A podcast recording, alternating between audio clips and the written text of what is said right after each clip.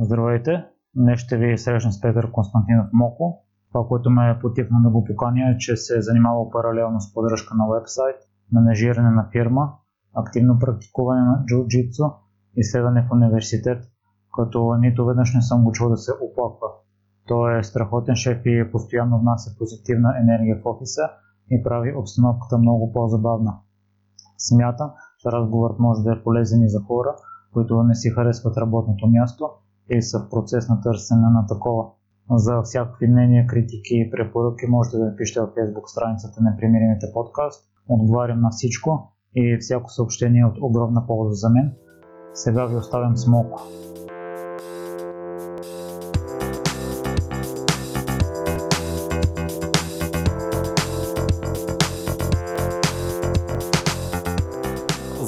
Моко! За мен е изключително удоволствие ти да ми гостуваш. А причината, поради която съм те избрал е, че се занимаваш с много неща паралелно и то не е маловажни. Занимаваш се с джуджитсу, с менажиране на фирма и с поддръжка на спортен сайт. А по едно време това си го съчетава и с учене в университета и нито веднъж не съм те чул да се оплакваш. Но първо нека да започнем от това, откъде произлиза прякора ти, тъй като по време на разговора ще се обръщам с него към теб. Да, здравей, Миро. Аз съм много щастлив, че ми покани и поздравления за новия ти проект. Пожелавам ти много успех. Прякора ми произлиза още от 8 клас и моят приятел просто не хареса името ми, което е Петър всъщност.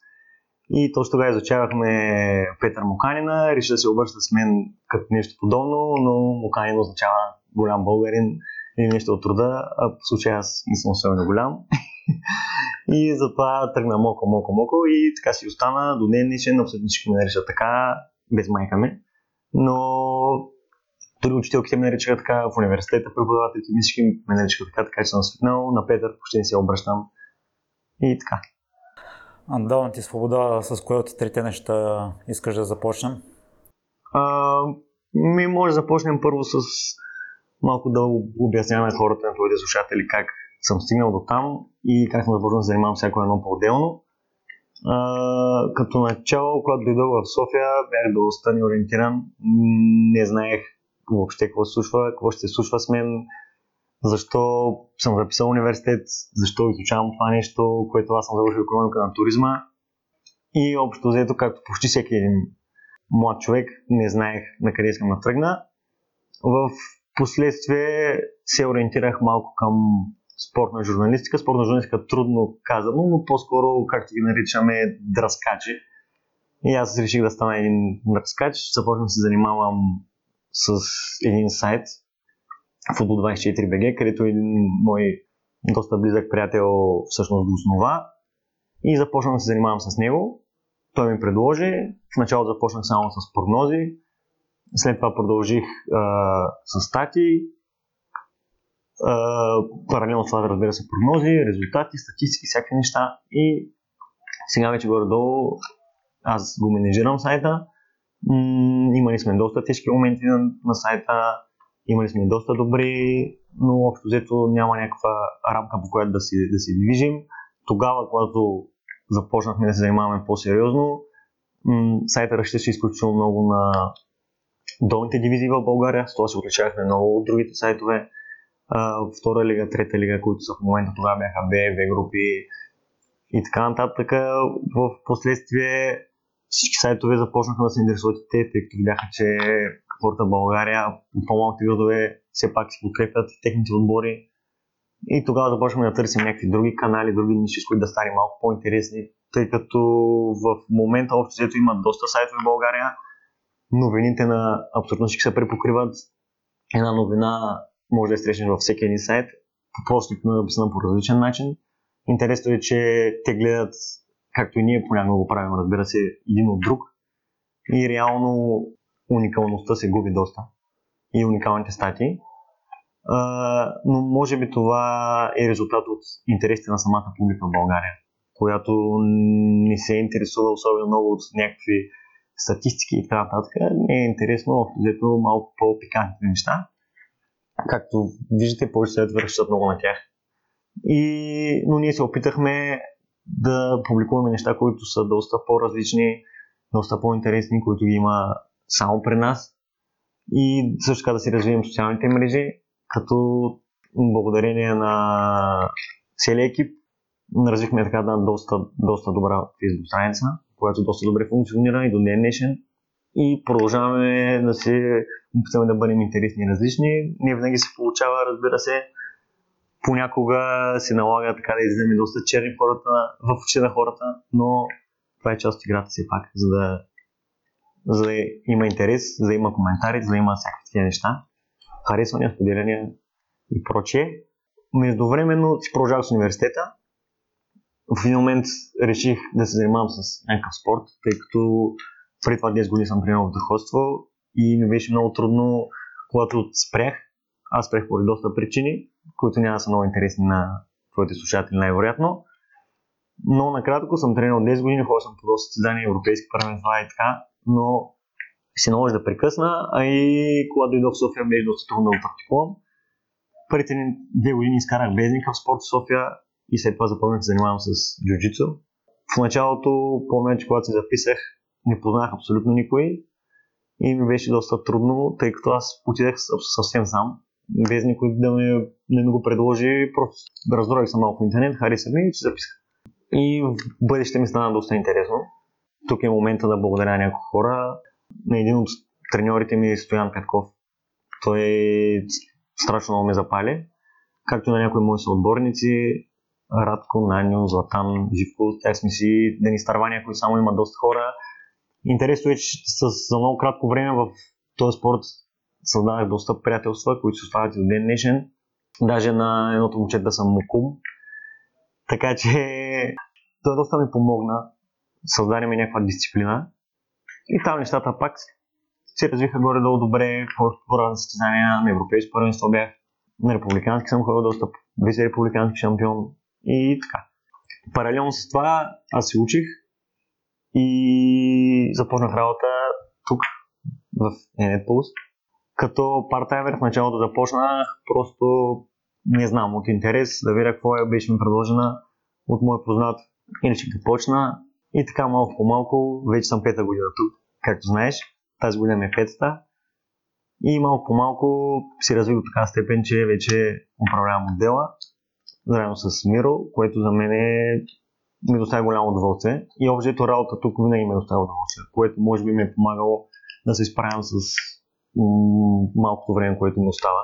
И да, общо взето това е накратко за нещата, с които съм се занимавал, ще се занимавам и се занимавам.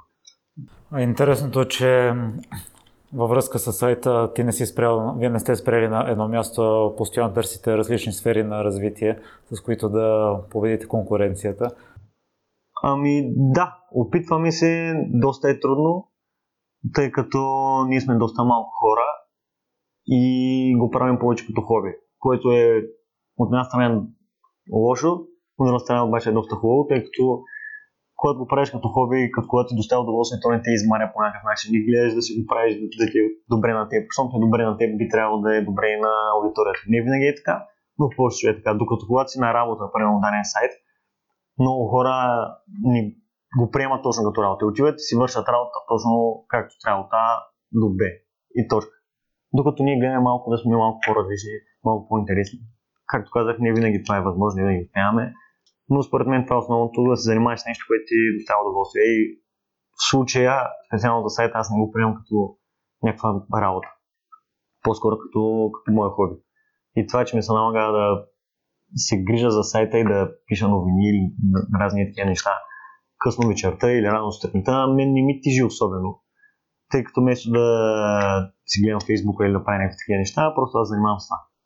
Но ти не го приемаш като работа, но ако не се занимаваш с него един или два дни, хората, които влизат в този сайт и разчитат да прочитат някоя интересна новина, ще станат разочаровани.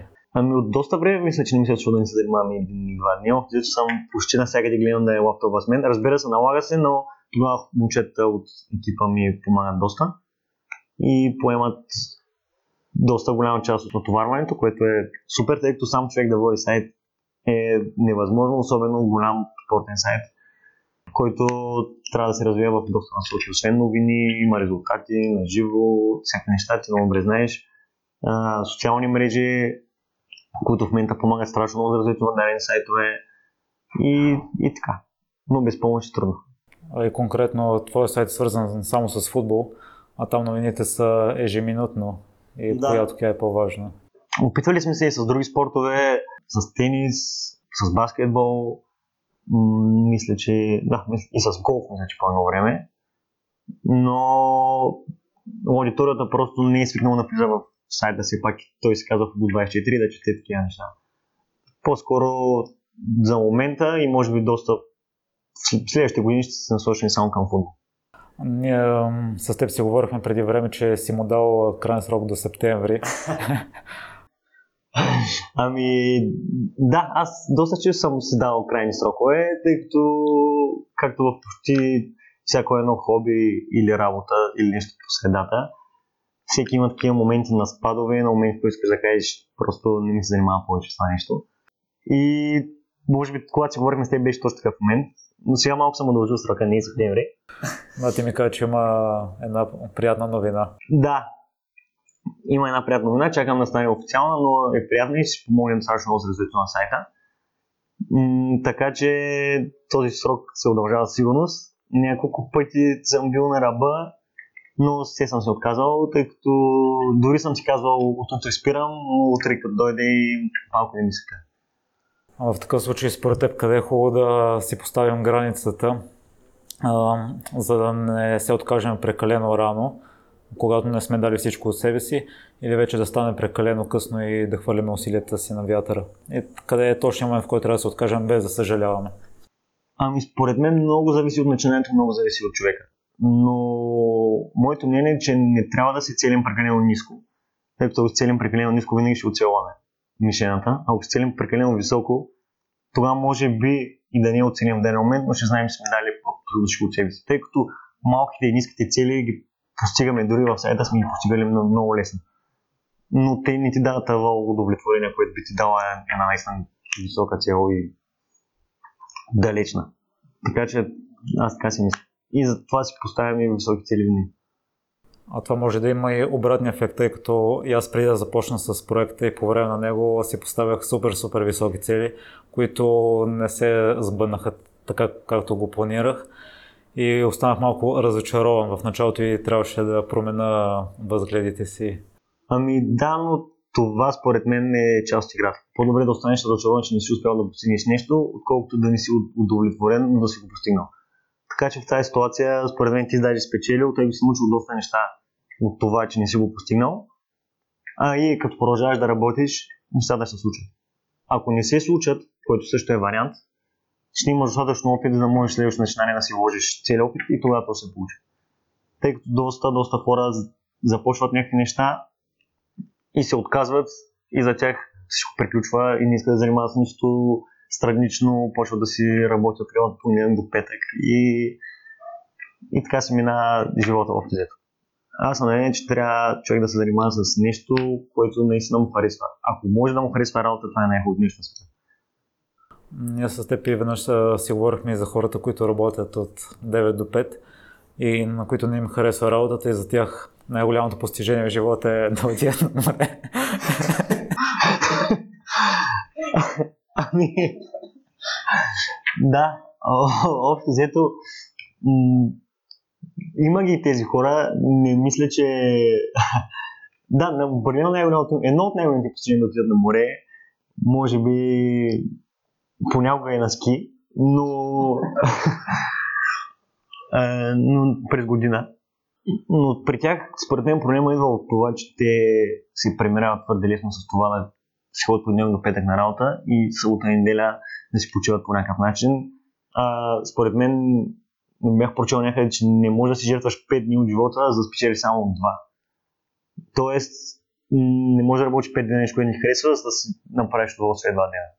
Това е тотална грешна концепция и рано или късно това напрежение просто ескалира и почва да си мразиш колеги, работодатели, заплата, офис, град, държава, абсолютно всичко. Така че, но да, на всеки ни се намало, на теб, на мен, да работим работи, които ни харесваме но ние сме хората, които трябва да го променим по някакъв начин. На всеки се налага да но трябва да решим според мен не е време. И аз доста харесвам концепцията различна от това да работиш от 9 до 5. Тъй като ти примерно си продуктивен от 6 сутринта. Това не знам. Това от 9 до 5 така да правиш, не можеш да да свършиш нещо. Аз мога да съм продуктивен в 10 вечерта. Аз пак нали, няма да мога, защото не съм на работа.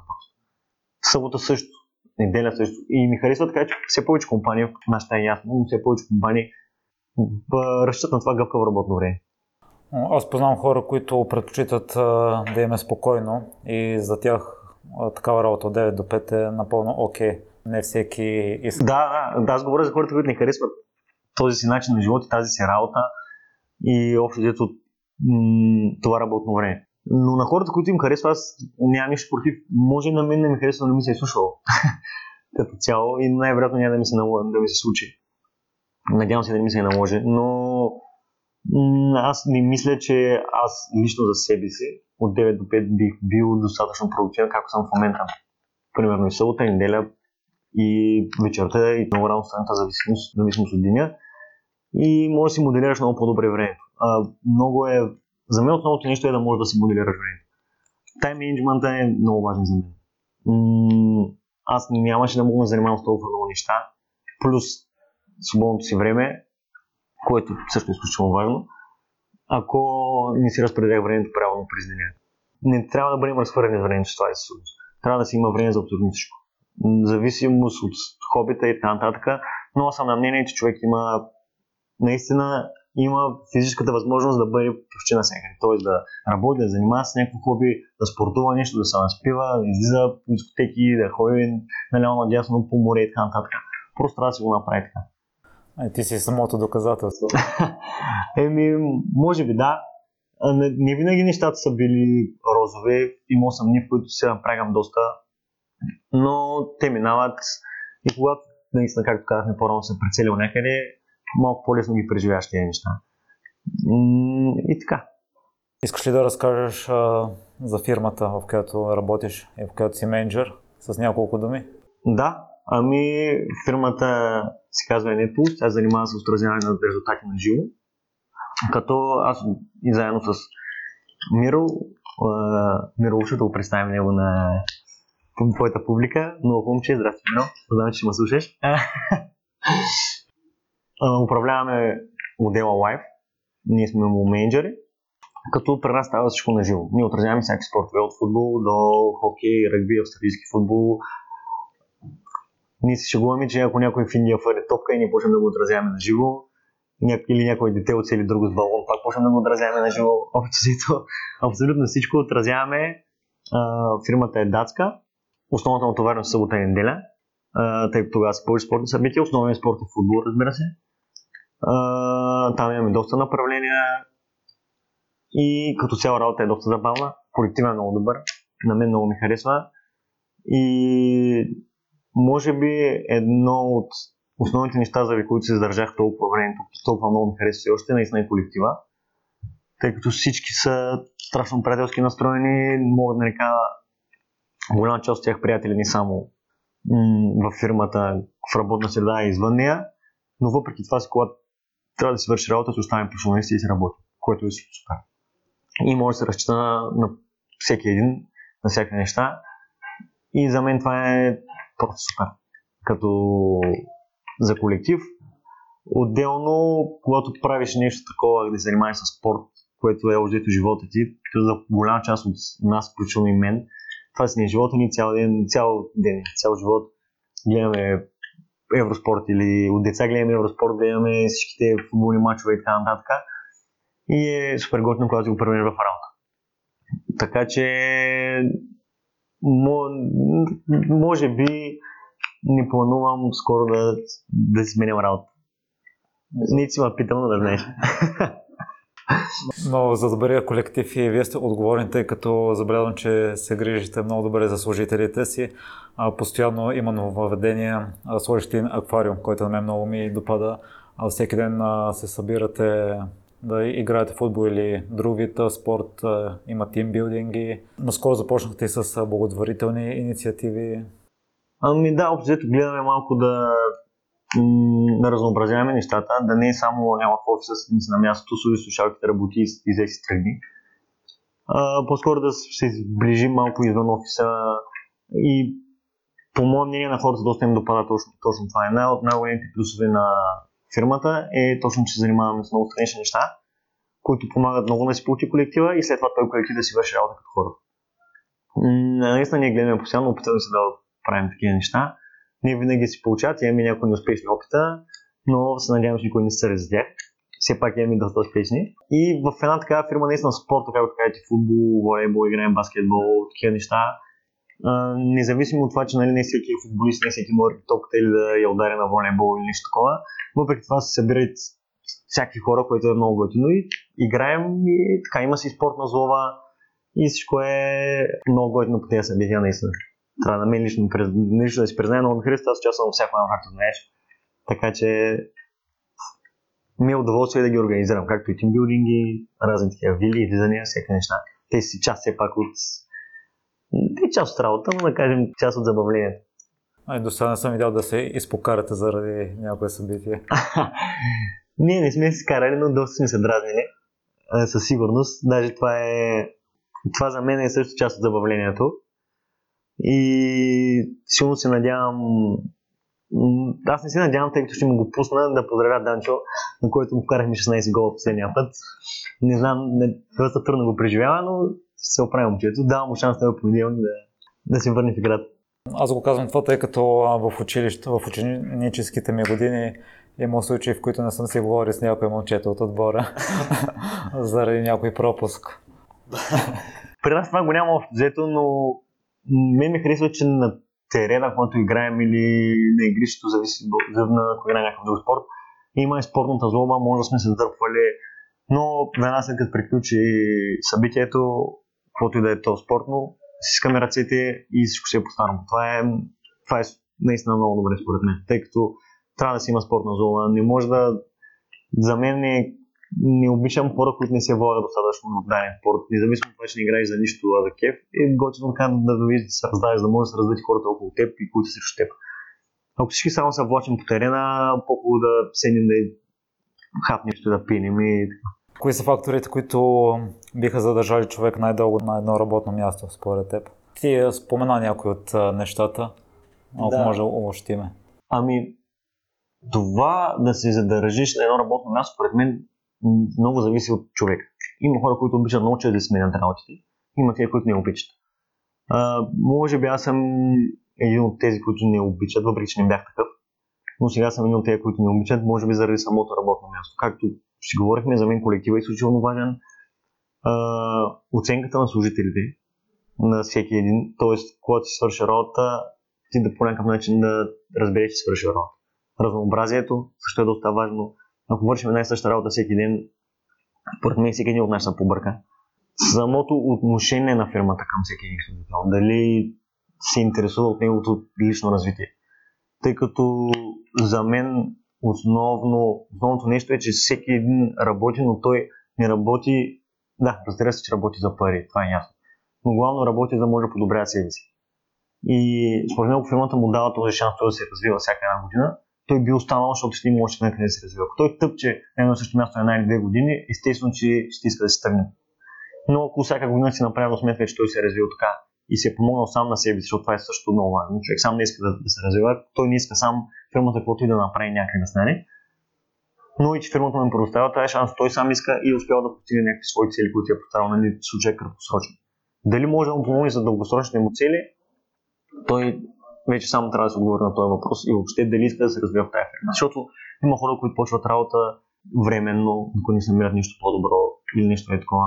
Много често тази временна работа, както се случи при мен, примерно, става постоянната работа, тъй като ти харесва. Така че в един момент, може би, фактора за плащане не изиграва чак толкова важна роля, колкото някакви други неща в самата фирма.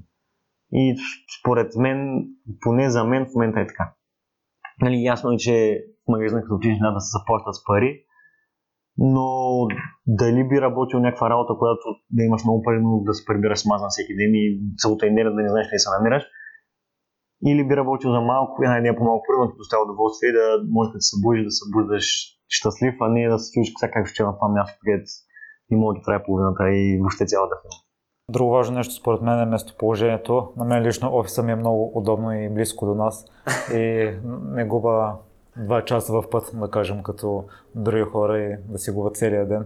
Ами, да, аз живея срещу офиса, общо. Не, защото съм работолик, просто сега се случи. Но да, също местоположението е доста важно. Но това човек вече трябва да си го прецени още когато се намира работа. Дали местоположението му е удобно. Общо началните месеци в дадена работа, който, който си си пробен период, тогава е това опознаване между служителя и работодателя. тогава трябва да разбереш дали се работи тази работа, дали се работи в фирмата, дали, дали ти харесват колегите, дали мястото ти е удобно. Абсолютно всички тези въпроси трябва да се отговориш на тях и след това да вземеш решение дали искаш да останеш или не. Никой няма да се разсърди, ако се тръгнеш в петия месец. Това е нещо нормално. Както и м- ти не би трябвало да се разсърдиш, ако менеджер реши, че няма нужда от теб след четвъртия или петия месец. Просто първите 6 месеца за това. И не е нещо, не е нещо страшно. Напротив, за мен, ако някой не му харесва работа, по-добре да си, да си тръгне. Да, трудно е да уволниш някой също, но наистина аз поне в моята глава нещата стоят, че е много по-добре за човек, който го няма и за него да го махне от тази отколкото да тъпче тук и да се мъчи още е на брой дни и накрая да не постигне абсолютно нищо, тъй като нещата са такива най-горе. Така че по-добре се тресняха късмета и даже съм срещал момчета, които сме ги уволнявали. Сега на нова работа е там с правите и ми е окей. И гледам да го мисля е, от, от тази гледна точка. Нали, не винаги е така. Трудно е да разкараш някой, ама все пак се налага. При на работа, поне хората около мен, основно ги интересува парите, а докато аз гледах едно клипче, в което сравнявах един служител в Нью Йорк, който работи в кооперативния свят на нормална работа и един учител отново в Штатите. И служители в Нью Йорк трябваше да плаща голям найем, работи от 9 до 5, съответно губи време в придвижване. Но като учителя работи половин ден, има няколко, седмица, няколко месеца отпуска в лятото и като се тегли чертата, излезе, че учителя печели повече на час, отколкото човека от Нью Йорк. Ами, да, общо взето съм също мнение като теб. И първо в един момент, в който пари, ти мислиш само за пари, как заплатя най-важното нещо, ако парите ти стигат в даден момент, ти кажеш, аз искам още пари, не искам още пари, те ти се увеличават. Обаче те се увеличат и сигурно начина на живот, самия м- начин на живот ще струва по-скъпо. Тоест, че решиш, примерно, да обядваш а, в стола или в къщи, или каквото цяло до момента в кварталното заведение, ми ще да дадеш някъде на центъра. Може да дадеш също нещо, което ще е двойно по-скъпо, но само защото ще бъдеш там. Си купиш някаква много по-хубава кола. Не, че трябва за нещо специално, просто ще е по-хубава. И всякакви такива дребни неща, че ги увеличаваш постоянно, парите реално никога няма да ти стигнат. Така че темата, темата за парите е доста, доста, доста, доста, доста обширна. Аз лично себе съм доста пресметлив, което от една страна е хубаво, друга страна не е хубаво. Но не обичам много, много да прахосвам. Обичам да си правя сметка, да знам горе скоро разполагам за месеца и така колко харча да имам представа за какво си харча, за какво си харча парите. Докато повечето хора го нямат този навик, те просто взимат някакви пари, нулират се на месеца и чакат да платят два дена. На мен така би било наистина много неспокойно, но на други хора това им е, това им е окей. Но ако не ти стигат парите, сигурно трябва да почнеш да правиш нещо различно, не, не можеш да обвиняваш примерно фирмата или работодателя, че ти плаща повече, защото реално, ако поискаш повече пари, много често хората, които искат повече пари, когато зададеш въпроса, добре, ти какво си направил повече, за да ти дадем тези пари, те нямат отговор на този въпрос. Така че, как да ти дадат повече пари, при положение, че не си направил нещо. И затова това е, но ако си направил нещо, сигурно трябва да си ги пускаш, защото никой няма да ти даде дарно. Е.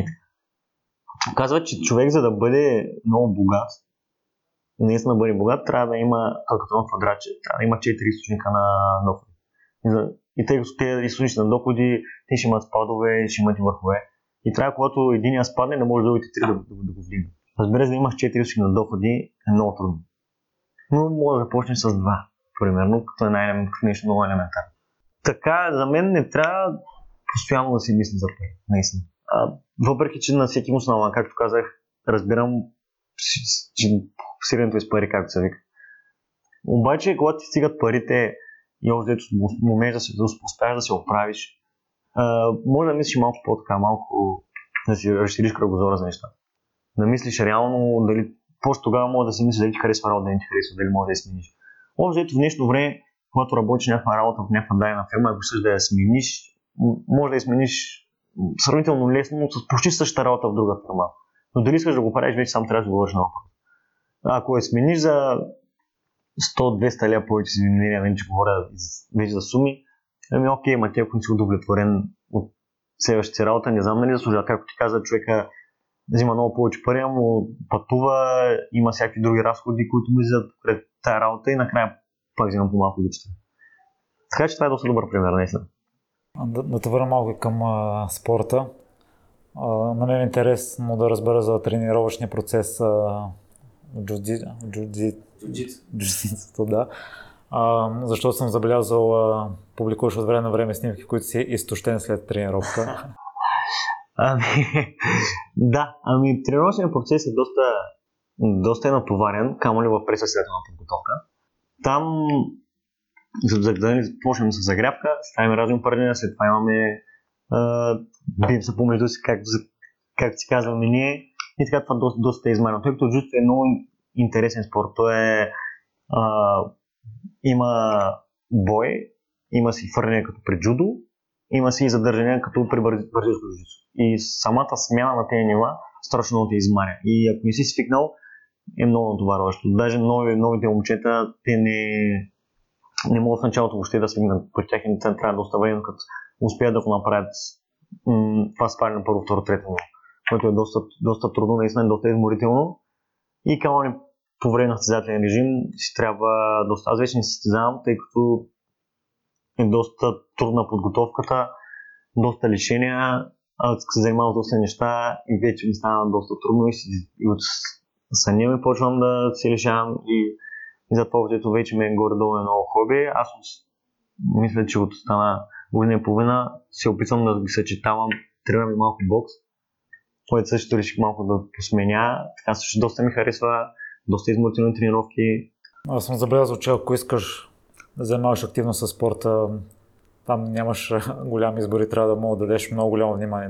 Ами да, м- примерно миналата година, когато бях на Европейско първенство, беше така, м- това е малко пародийно всъщност, как ние пътуваме от България с коли до, беше в Босния и Херцеговина, с коли, в случая състезателите карат, аз карах примерно кола, там пътя е доста дълъг, след това отиваме, имаме една штука, на други ден състезаваме и след това, след състезанието, още една штука, но защото състезанието е два дена, след това директно скачаме на колите и си тръгваме късно при нощта, докато другите отбори, може те само това се занимават.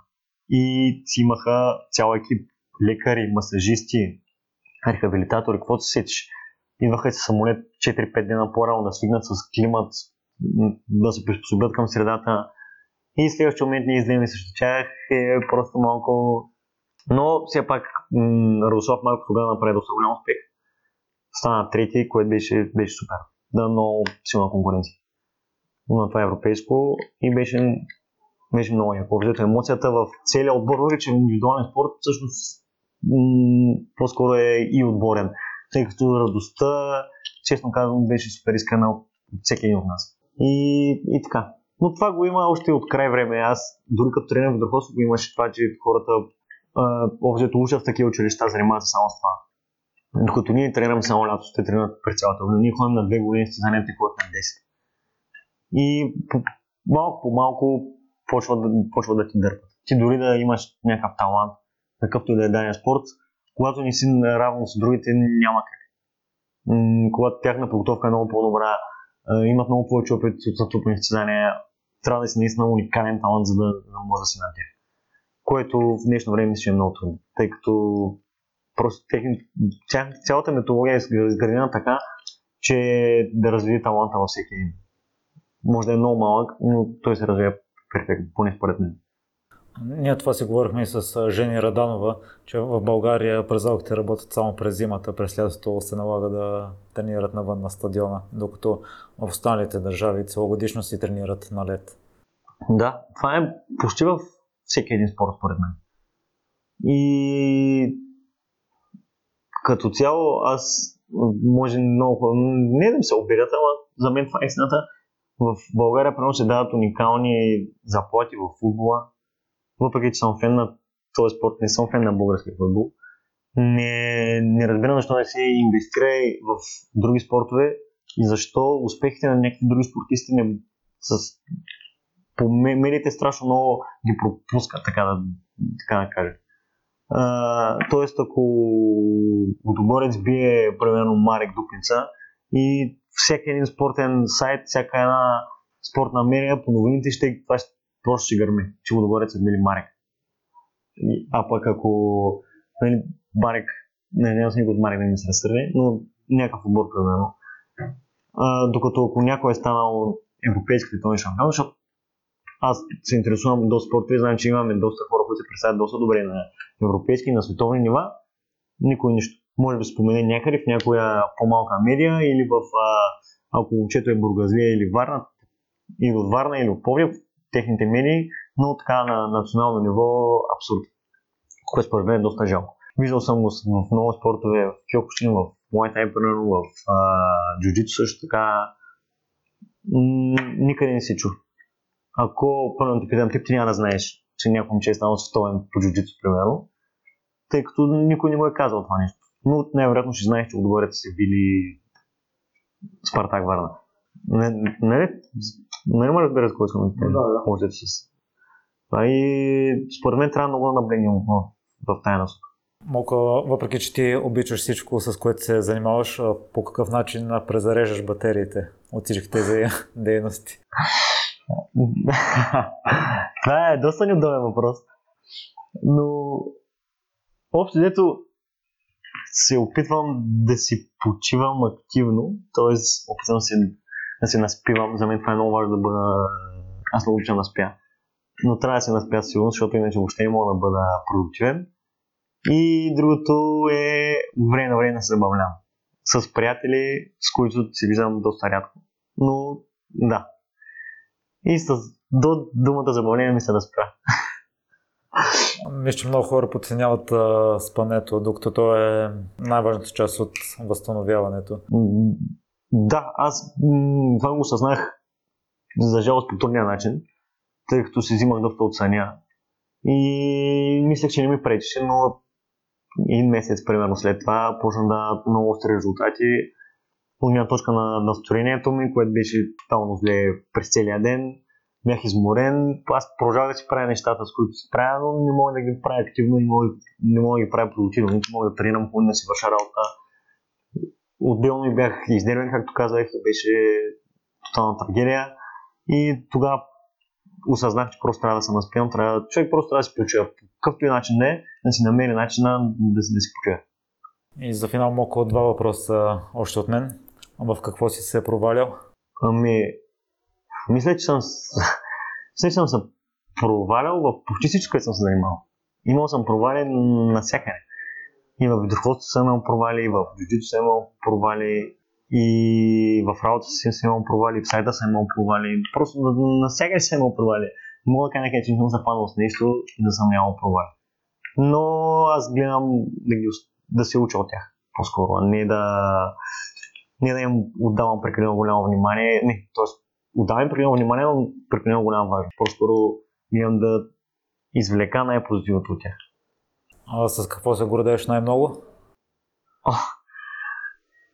О, но доста труден въпрос не знаеш. Не знам, може би се гордея с съвкупността от всички неща, с които съм се занимавал през, през времето и че съм успявал по някакъв начин да, да ги съчетая. Може би това ме е най-голямата гордо за мен за момента. Такива индивидуални постижения в различни спортове или в работа или нещо и такова, по-скоро не мисля, че заслужава да ги споменавам, въпреки че се гордея с тях страшно много, но като цяло си гордея с цялата съвкупност от всичките тези години, през които съм успял да се занимавам с неща. И до някъде си мисля, че съм имал успех.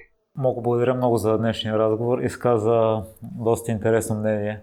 И мисля, че си съвпадаме по това. Благодаря ти и аз и отново ще веднъж ти пожелавам успех. Благодаря на теб. Благодаря, че слушате целият епизод до край. И още веднъж за всякакви мнения, критики и препоръки може да ми пишете във Facebook групата Непримиримите подкаст, Отговарям на всичко и съм много радостен, когато получавам обратна връзка от вас. Лек и успешен ден ви пожелавам!